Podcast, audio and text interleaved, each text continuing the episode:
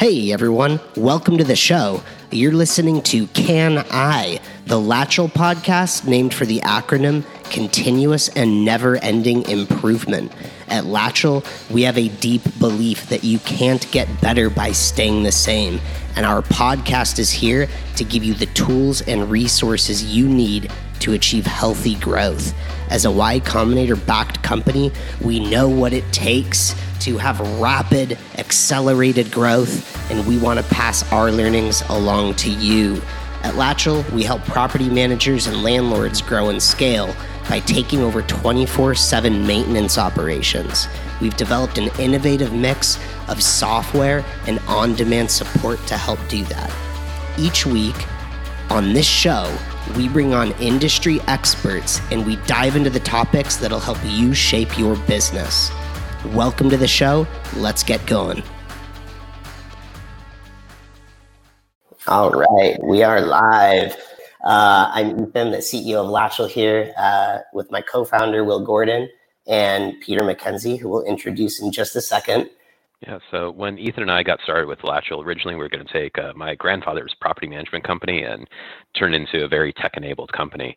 But very quickly we just saw how much there is to do in property management and saw a huge opportunity in just the maintenance and maintenance side only.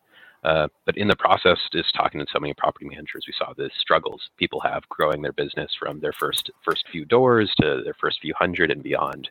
And so we know how hard it can get started and get going. That's why we have Peter here to help talk about that. Yeah. So uh, Peter is one of Latchel's longest customers. I think you've been with us two years or something close to two years, maybe even longer at this point, maybe two and a half years. Feels like 25 years.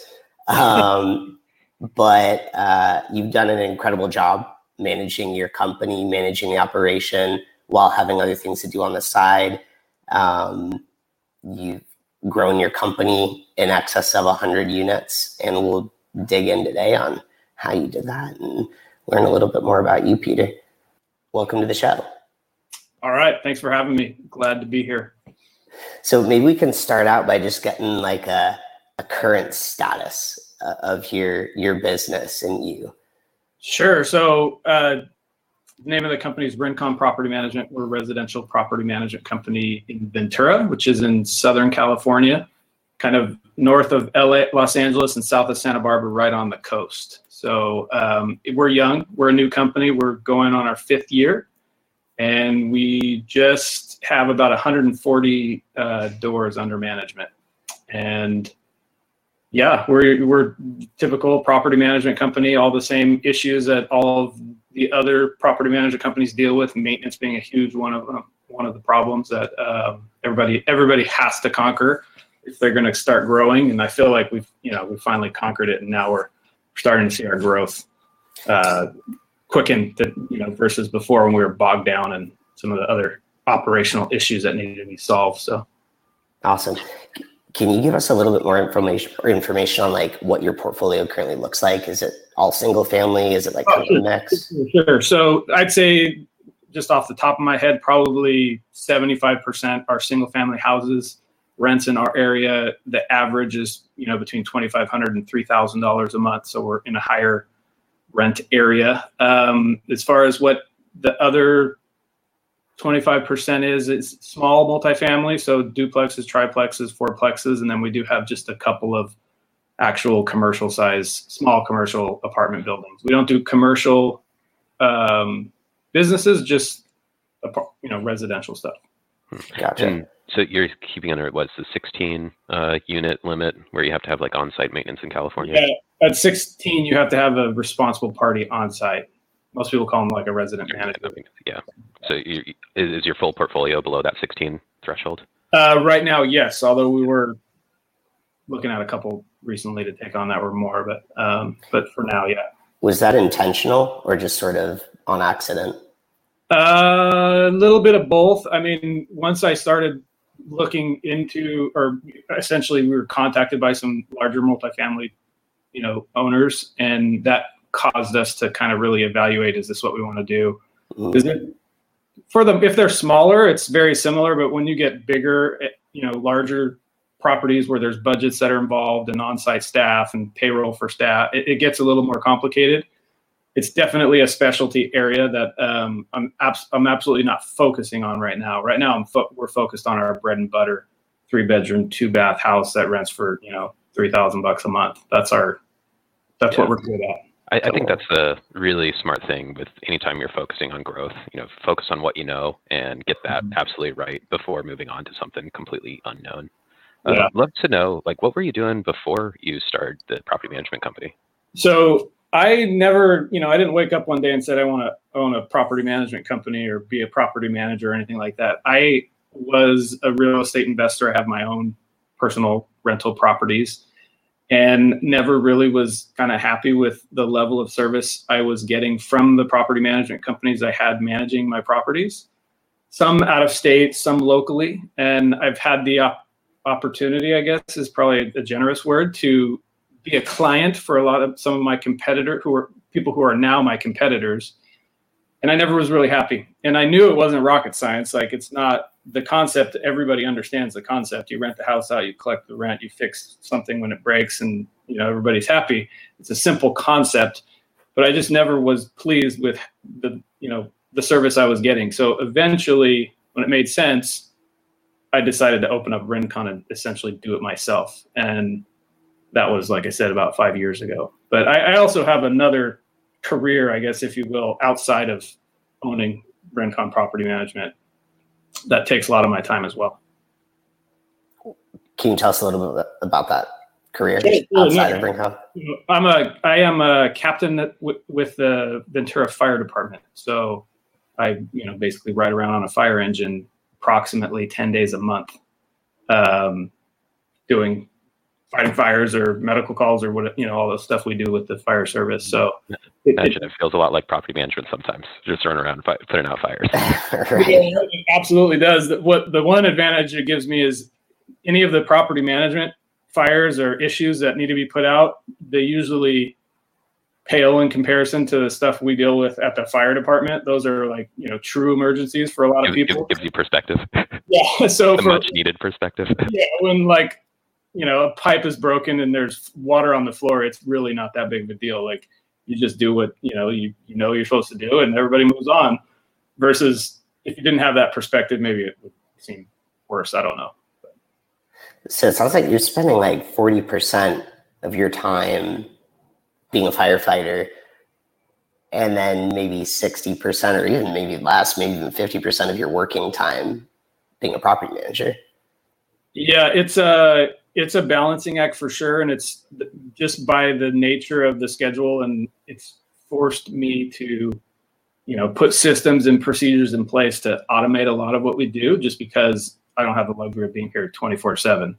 Um, That was a challenge at the time, but in the end, it, it made us a much better company. And you know, I don't have to be here every day for the the nuts and bolts of the company to run and work which is good because I can't. I mean, eventually, you know, I may leave the fire department when when the time is right, and then I could be here full time. But because I can't, it's forced us to use third party providers like your guys, like Latchel, to solve some of our issues and outsource. I mean, there's a there's a solution for pretty much any problem that comes up in property management, as I'm sure in any business. But uh, we're very we I look forward, you know, to the future rely heavily on technology, you know, other people's talents. Like I'm not that guy that says I'm the only guy who can do this and no one can do it better than me. Therefore, I'm going to do it all myself. That's a recipe for for disaster. So Was it that same way when you started Rincon? No. kind of split time, or were you more focused? Oh no no yeah yeah. The, well, when I started Rincon, I actually had a part a business partner who was another fireman that I work with at the fire department.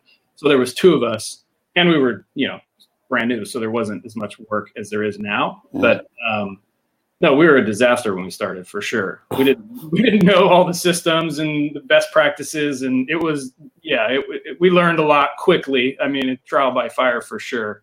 Yeah. How'd you get your first unit? It was through our an existing network. So uh, there, there's a, ha- a handful of firemen who also invest in real estate. Mhm. And once we got into the business, it was relatively easy to you know to take on some of their properties. It's kind of got like a uh, good base with like the word of mouth, just come through friends. Yeah. Yeah. I mean, I made colossal, colossal mistakes in the beginning, and one of the worst mistakes we ever made, which we we, we thought through quite a bit, which you would think we would have made a better decision, is we decided we were going to undercut the market price on price, which was a big mistake because we we definitely undercut the market and we grew as a result of it, but we grew with all the wrong clients. We attracted the wrong clients. Mm. Not that all of them are bad, because I still have a lot of them from them from that time, but it, it attracted a lot of clients who just cared about price and didn't care about anything else. And mm. those are the clients that will, you know, burn you out and cause all kinds of problems for you. How did you deal with that? Like when you were in your growth phase? Oh, it was. Hec- I mean, there's no doubt about it. It was hectic. It, there was a lot of conflict. It was, you know, sleepless nights and stress until you know we figured it out. Like what, you know, with the help of you know other people, how to right the ship, if you will. And I went through a time. I bought my business partner out uh, probably two and a half years ago, and then then went on a like a firing spree. And we let go. I probably let go maybe twenty or thirty percent of our clients. Just cut them out, fired them essentially. Huh. And that freed up so much like mental capacity of me, of the people that were on our team. So we could then focus on taking care of our good clients and putting systems in place and, you know, preparing ourselves to actually grow and attract the type of client that we wanted. Huh. Did it take the whole kind of two and a half years before you saw it and Uh, recognized it? or- definitely well let's see. Before we before i bought my business partner out we made a conscious choice to not take on new business. So we could like consolidate what we had and you know Huh. fix essentially. But in hindsight that also was a mistake because our pipeline just essentially stopped then. And then once we in the process of that i bought my partner out and then i fired all those clients. Well yeah it took me probably six months to a year for us to refill the pipeline with new clients and like actually see some measurable growth. Huh. so yeah that one that was a big mistake we we both made by stopping new business from coming on. And then yeah once i cut all the clients that you know weren't the best fit for us it took some time. But but the good news is is once it turned around it hasn't stopped it's you know it's just gotten better and better so Awesome.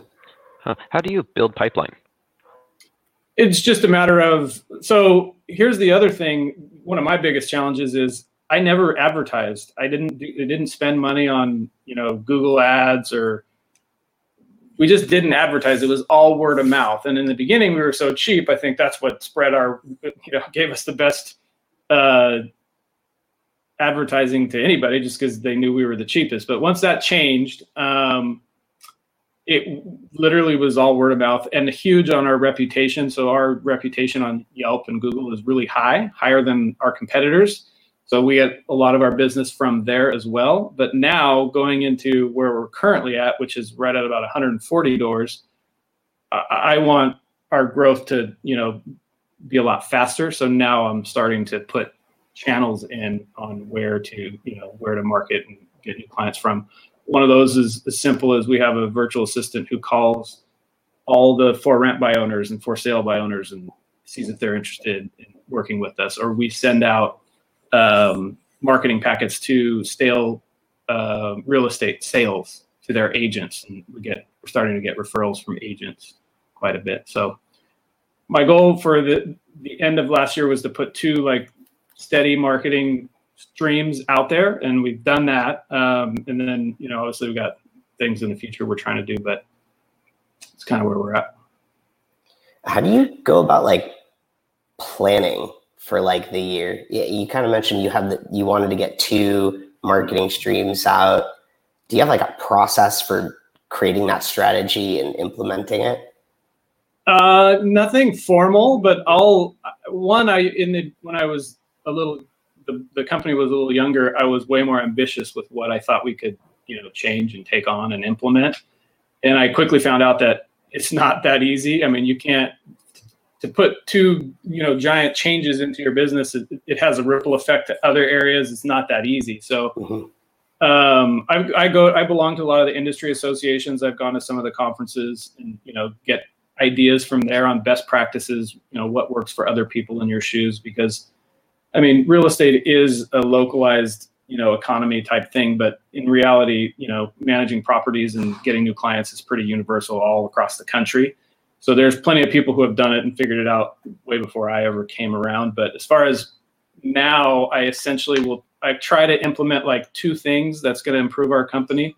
And for instance, in 2020, uh, have you read that book Never Lose a Customer Again by Joey Coleman? Uh-uh. No. I think it's a great book, um, and not just for pro- it's not industry specific, but it's basically how to um, make your clients you know essentially love you and become your biggest fans and, and refer people to you and, and take care of your clients you know there's no there is a cost for um, churn or attrition you know when you lose clients and the, that book is all about not losing clients and keeping them happy so i want to institute a lot of what that was uh, just i want to make sure i got the name right because i'm going to go out and read this next yeah. never lose a customer again by joey coleman I, I, think that's the title. I'm not 100 percent sure, but the author for sure. If, yeah, if you search for that, it'll come up. So that's one of the things I want to do, and then I want to start pushing more video, online kind of presence uh, for ourselves as well. Whether that's on you know Facebook videos or or wherever we're at. So that seems like a long-winded answer to your question, and I don't know. I don't even know if I really answered it, but hopefully that helps. Yeah, that makes sense. I, I actually want to touch on something you just mentioned, and I'm, I'm only touching on this because I was literally just talking to another uh, Latchel customer about half an hour ago about Facebook video and like how to use it, why to use it. Mm-hmm. Um, my personal experience with Facebook video, doing it more now than we've ever done before, is that the the way to think about the video content is less about like getting that person that's never seen you before to see the video, then come like sign up or, or book a time to talk with you. And it's actually more about building like a library of uh, like earning trust that when they come to your website or they go to your social profiles and they see you talking and they see your face, they can connect who you are to your company and they feel like more connected. And it's really about building the connection more than anything. Oh, I can second that for sure. So I have right now just one video on our, our landing page of our website. And um, my in our sales process, um, Marcy, who's my the first step in our sales process, she always makes sure people know about that video and that they watch it. Mm. She was the appointment for me to go out and meet with potential new clients. And they always say, "Oh, I saw your video, great!" And it's like they're my friend, even though we've never met they kind of they feel familiar with you and it, it's huge and what i want to do with our videos is exactly what you're saying it, one it's a library of information so because the same questions come up over and over i'm sure you get yeah. latchel the same exact ones um, but if they can go on there and click through 20 videos if they really wanted to you know they would feel like they already kind of you know understand the company and belong you know buy into the our philosophy and then when you go meet them it's literally just to you know consummate the transaction and, and sign them up. So w- without that video that's on there, there's a difference. Like they don't know who they don't know who I am when I walk up to their door. They've never heard me talk. They've never met me. Versus when they've seen the video, they you know it breaks down a barrier a little bit. So my goal is to put more of those videos, like have a library of videos on the website that I don't currently have. So yeah, that's awesome. I'd love to go back to something you're saying much earlier in, your, in the interview, and it's something I think a lot of entrepreneurs struggle with is that that need to stop being the, the Superman who's doing everything themselves and thinks that they do it the best, and realizing you need to put in systems, processes, and trust other people to start handling that. And you said it was a struggle in the beginning. I'd, I'd love to hear more about that that struggle and that transition for you. Oh, it was absolutely a struggle. Um, I, I felt like I could do everything myself, but then once you get to a certain size, it's just physically impossible. Like you can't answer, you know, 300 emails every day and then deal with the work that each one of those emails generated. Could I do all the stuff myself? Yeah, I could. But if I had 100 hours a day, maybe I didn't sleep or have a family or anything else. But um, it was hard to give stuff up. But what I think helps me the most is I'm a big believer in outsourcing things that you're not good at whether it's to someone on your team or a third party or somebody else. But um, the mindset shift was I had to just say, no, you're you're not the best at everything. It, it's impossible for that to be true.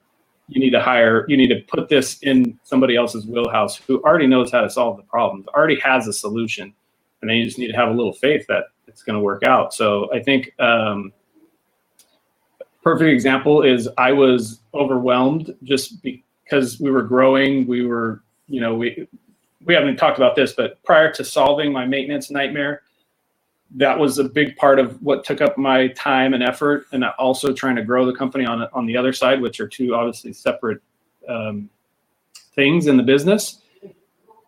I got to a point where it just you couldn't physically do anymore, and then your health starts to suffer, your other relationships start to suffer. So I watched a podcast, I forget which one it was, and it had a, a gentleman on there who his main job was to source and hire executive assistants for business owners or executives. And he had it down to a science. And, and just listening to him talk was impressive because all of the things he was talking about were, were speaking right to me. And at that point, I'm like, okay, all right, I'm sold. Like, I'm going to reach out to this person, see what they have to was say. that your first hire, an executive assistant? Uh, no, it wasn't. It was my third, second or third. Um, so I just basically put it in. I put faith in his process and said, "Yep, let's do it. You tell me what to do, I'll do it." I, did, I followed it to a T, and it's worked out like a dream. Um, so Marcy, who is my executive assistant, who's a big part of our team, she manages my email, my inbox, my calendar. She's the first point of contact for anybody interested in our company. She has like a discovery call with them, and then then sets me up if it's if it's appropriate and a good fit. So it like it probably freed up i don't know 50 60% of my time just by that one thing wow paid for itself time and time again for sure so i took that experience and went wow that was really cool what, what else can i do like this and then hired another virtual assistant who freed up a bunch of time and so what, what were the things that you had to change in order to make sure that marcy was giving you the value that, that you needed what did I have to change? I had to give up control. I had to go. Okay, yes. I mean, it wasn't that hard to do. Once my big, your biggest fear is that someone's not going to do as well as you, and then you're going to suffer as a result. Like, you know, you're not going to bring on the clients that you could have brought if you did it yourself or whatever. Um, but you have to take a leap of faith and give up the control and see what happens. And then obviously you're not, you know, foolish if it doesn't work out. You have to adjust and change. But um, by following someone else's proven process and system, it worked. And uh, yeah. So. How did you work with Marcy at the beginning to make sure like she was being successful? Sure. Like, well, I'm curious how much of your day went into that versus actually doing the work. Oh, so I mean, a fair amount. Like when onboarding Marcy, and like it took a while for us to figure out, you know, our groove kind of and how it was going to flow. But um, that's part of putting faith in that third party that put this all together is what makes the the assistant successful is you know she knows exactly what the expectation is she knows how we know how to measure the expectation we know what to do if we're not making if it's not being met there's resources available if you're having trouble. So that's why it was successful not because i figured out some super system how to manage an executive assistant because that absolutely was not what happened. It was i put faith in this company who had it down, had it wired, and you know it was right. It goes back to like if I hire if a client hires me, but then they don't listen to me at all, and the whole thing blows up and fails, like that's kind of their fault, right? Like so it's the same. Like if I hired this company to to source an assistant, but I don't listen to them and I go against everything they say, well, of course it's going to fail. Same with with Latchel. If you get a client and then they want to rework all your processes, there's no way it's not going to work. So, yeah, you just I mean, in this day and age, it's hard to trust people you don't know and new things, but you know there is a certain amount of that required. What do you think uh, on the growth side was the biggest help to you, or or maybe another way to put it is like, is there anything you did that removed a hurdle to your growth?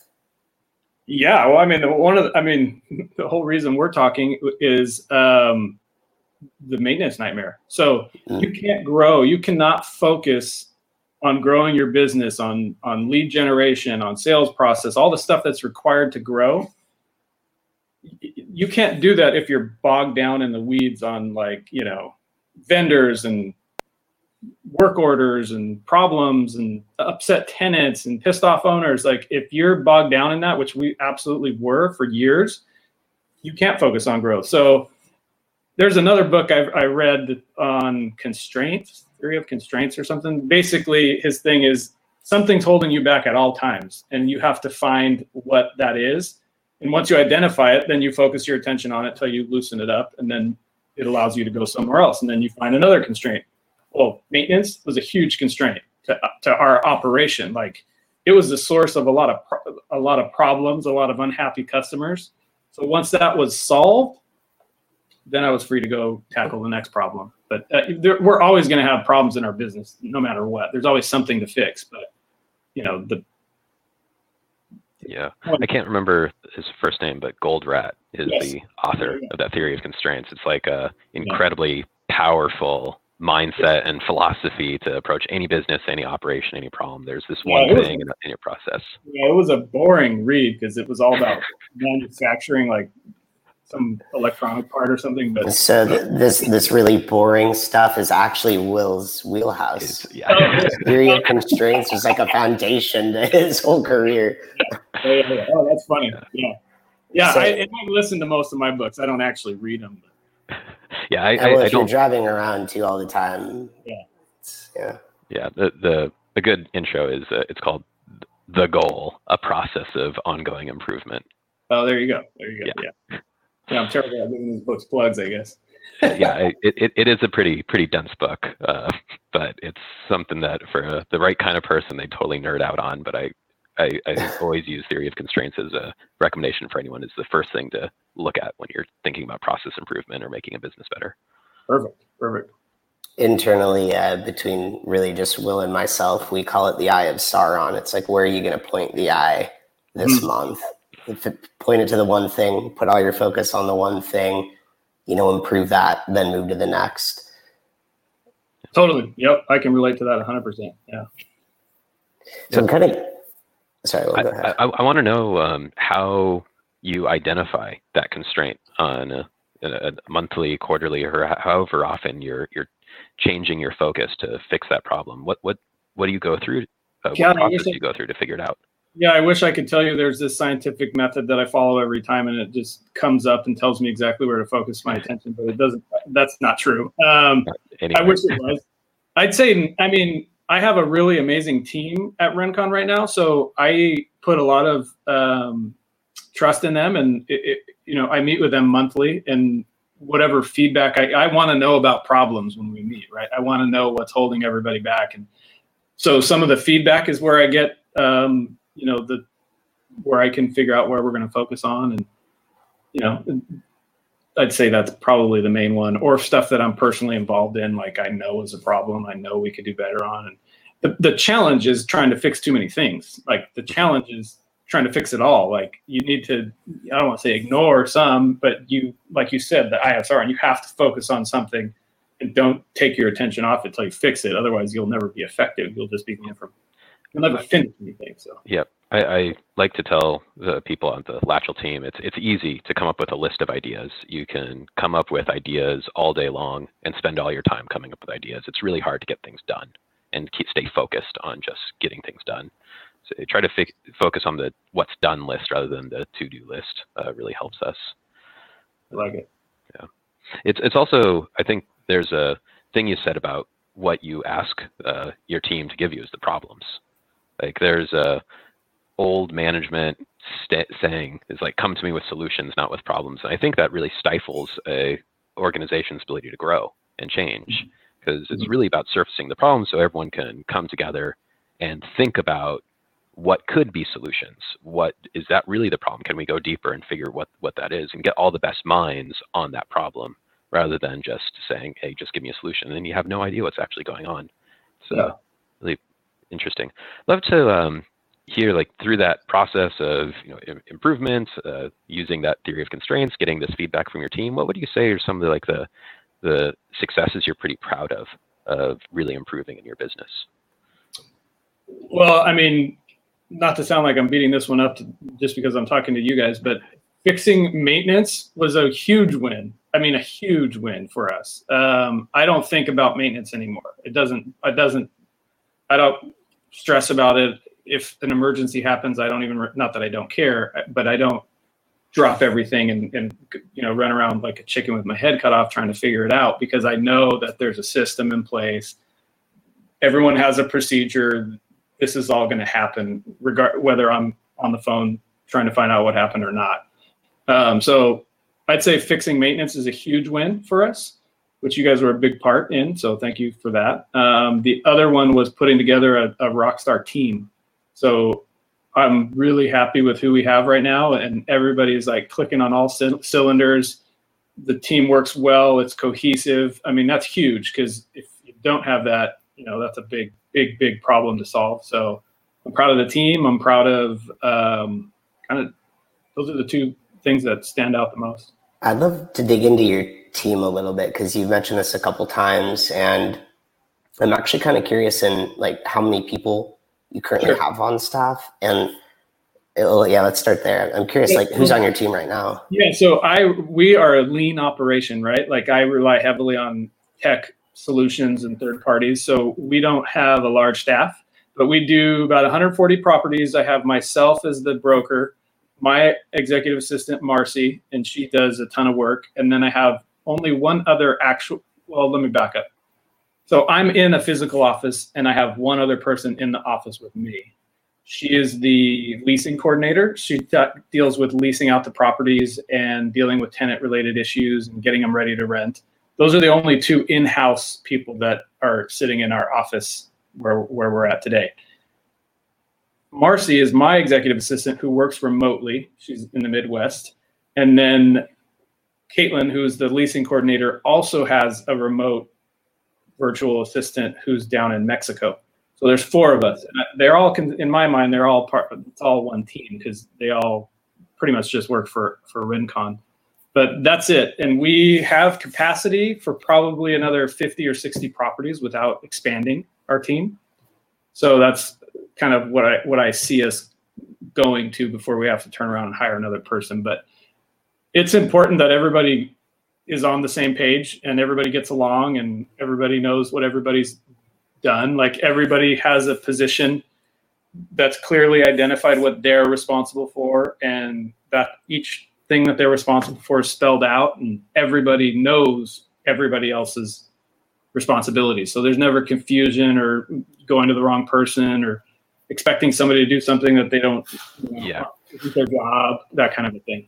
It's such a struggle when you're small is uh, you have this natural instinct to have everyone just help out everywhere and there, there aren't very clear lines of responsibility and exactly like you said you have these implicit expectations that somebody will do something and then if it doesn't get done ultimately it's just yourself to blame for not setting up those guidelines and who does what you know what, what are the lanes that that are expected yeah. of everybody uh, i think that's um, really important even at, at, a company of just four people to have those kinds of expect, expectations and not mm-hmm. just expect everyone to jump in everywhere.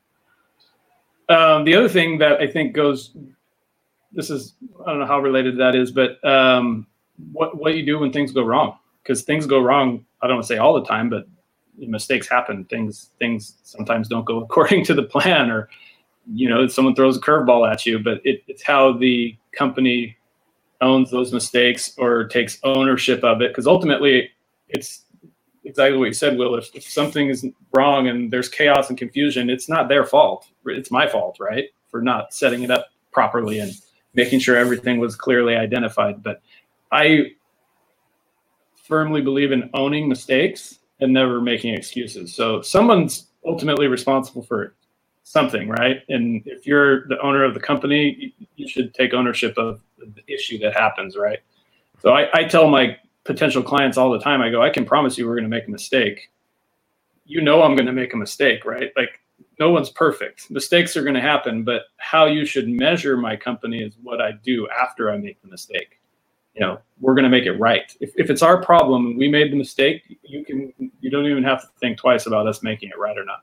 And I think people respect that because nobody's perfect it doesn't matter who you are, you're going to make a mistake. I do have one story for you, which you probably don't want me to share on this um, recording, but I'll do it anyway. Go for it. So um, Latchel made a mistake um, on a work order. I don't remember the details, but it was a mistake with a vendor. I don't I don't remember the details. Regardless, it cost us like $150.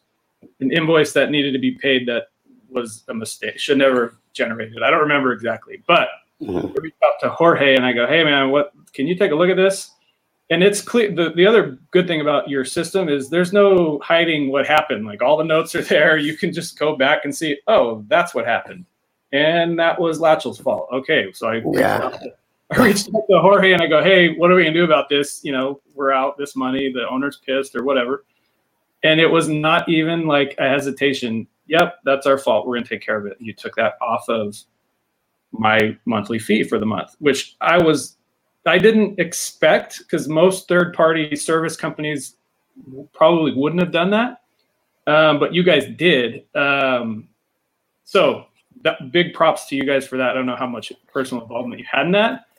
Well, However- I'll, I'll say like when everything's transparent and right there in the in the system, you can't run from your mistakes. So But when people ask me about Latchel, Uh, because you know I'm in the industry groups and people ask because you guys are relatively new, that is one of the things I tell them is yeah they're going to screw up, they're going to make a mistake once in a while, but that doesn't you expect that right? Like we both know that no, no one's perfect and that maintenance in its just the nature of the beast is a disaster and mistakes are going to get made, but they're going to make good on the mistakes. So hopefully you don't have to do that for every client, but that alone I think has people it resonates with people because most people get screwed when a mistake happens it's not theirs and they're the ones paying for it most companies don't go oh yeah you're right our mistake we'll take care of it yeah, I think um, one of the ways we've built out, and I'm curious to know if you did something similar to this. We started with like a kind of a set of culture principles, or we call them leadership principles, like the things we always want to like abide by, and they, they kind of are our like moral values.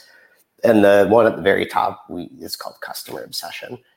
And to me, like if you make a mistake and you're not willing to own up to it and resolve it, that's not customer obsessed, right? It'd basically be us telling you, yeah, we made a mistake, but Your you know, why'd you hiring us. trust us? yeah, like that would be absurd, right? Yeah. So we're we're when you a- approach a problem with the promise of being the best solution and you can't live up to that yeah sometimes we have to make good by saying okay we're gonna Yep.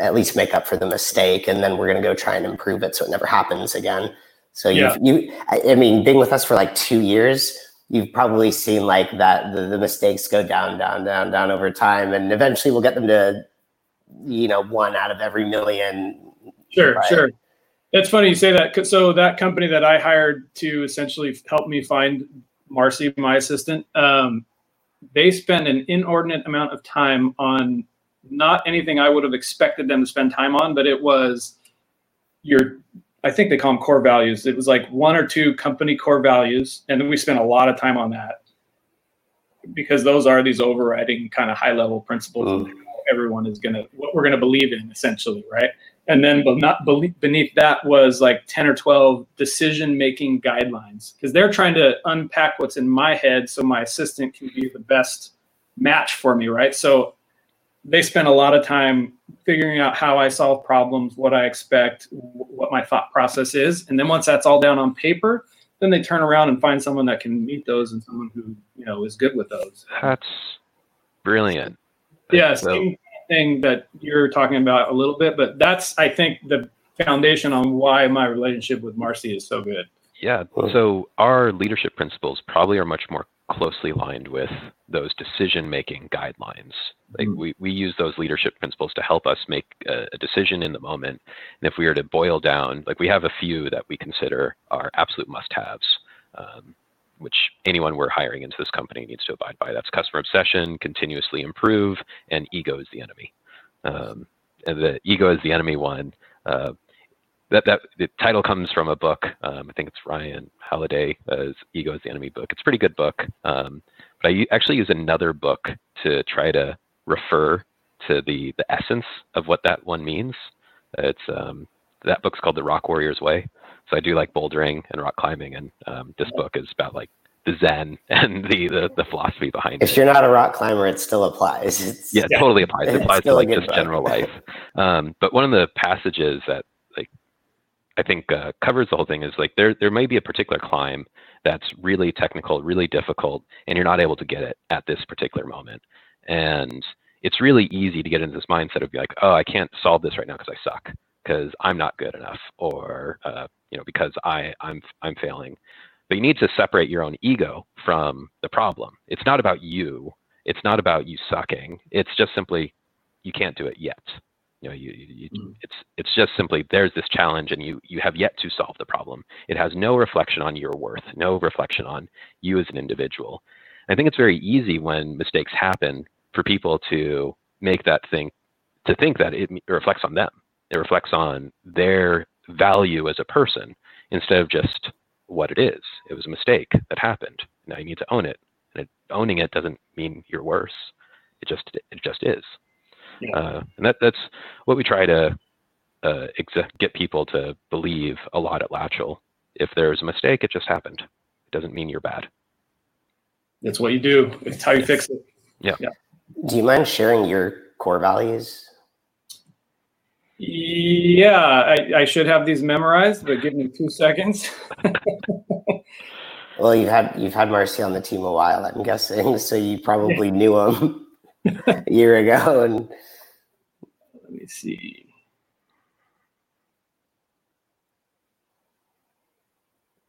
Don't feel bad. I, I only know like the top four or five of ours. We have like twelve, I think, and I'd have to sit here and really think hard for a while to, to name all of them. I'll find them. I'll find them. Yeah. Cool. The, the important thing that we found helpful is to just continuously use the language again and again in every single development conversation. Mm-hmm. Uh, it helps helps people grow in that way. Um, it kind of creates like a common language. Yeah. Yeah. I, am curious, Peter. Uh, so what's that next challenge? You, you talked a bit about marketing. Is that what your next big hurdle is opening up the new marketing pipelines or is there anything else? Um, so here's what I, and I'm looking while we're talking, so hopefully you're fine with that. Um, right, I'm right now, I'm in the process of diving deep into our sales process or, or lack thereof. So I've hired a, a company, uh, Jeremy Pound is the guy who's some people know in the property management world. He is basically ripping apart our sales process, building our sales process, putting the language together that's effective, and standardizing it. So it, there's no mystery, or I don't do it different than the you know the next guy I hire. So that's what Marcy and I are currently in the middle of right now. So that is a big push for us for the rest of um, probably another month or two. Once that's in place, and we're you know synced up and everybody's on board with it then i need to focus on lead generation which is the next kind of hurdle. We're, i'm working on i put those two marketing streams in place at the end of last year.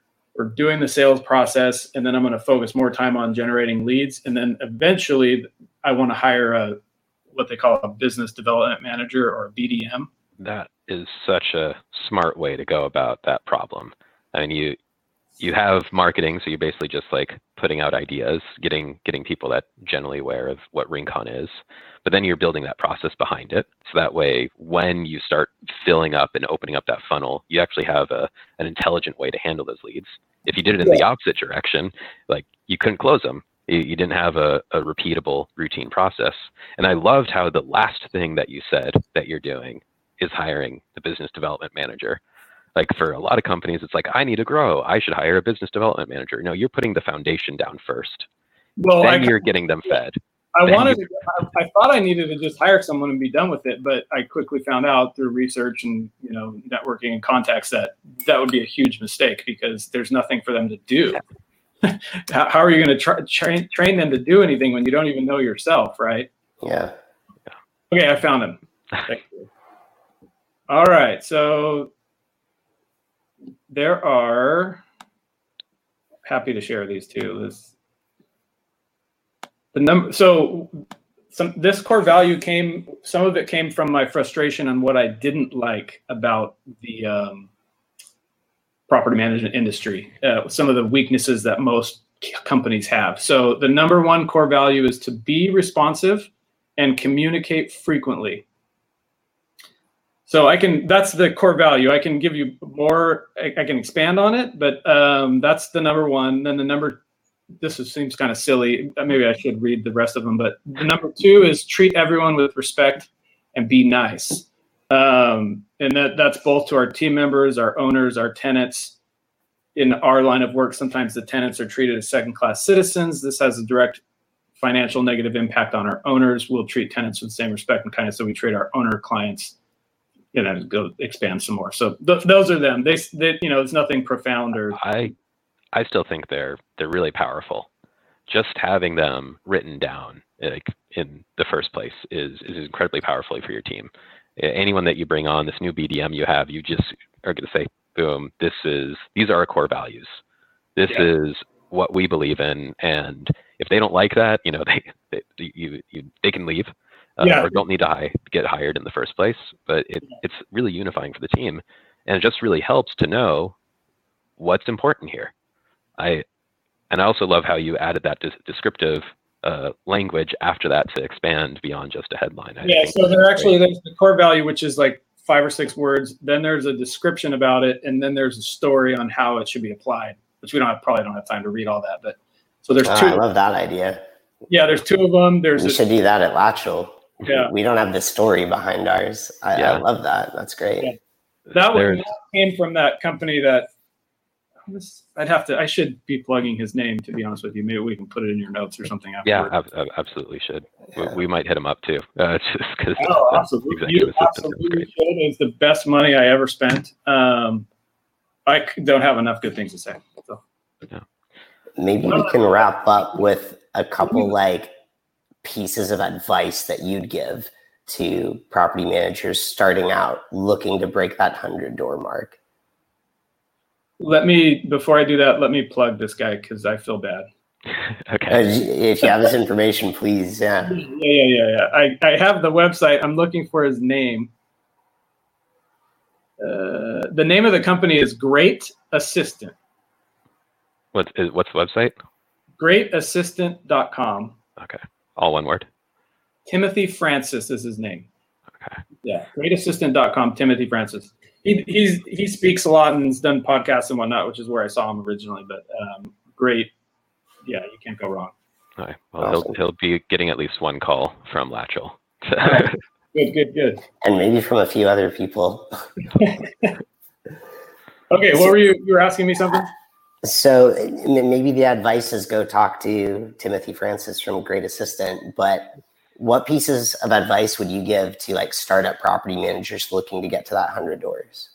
Oh I, um, join all the industry groups narpm there's a ton of facebook groups that are just of property management uh, people that own property management companies not necessarily property managers are really good because the one thing this industry is good about is sharing information. So there's no one i mean i don't think my direct competitors in my town would just open their books up for me but um, any of the other companies that, that, belong to these associations they are literally an open book and they want to save you the time and the headaches that they went through.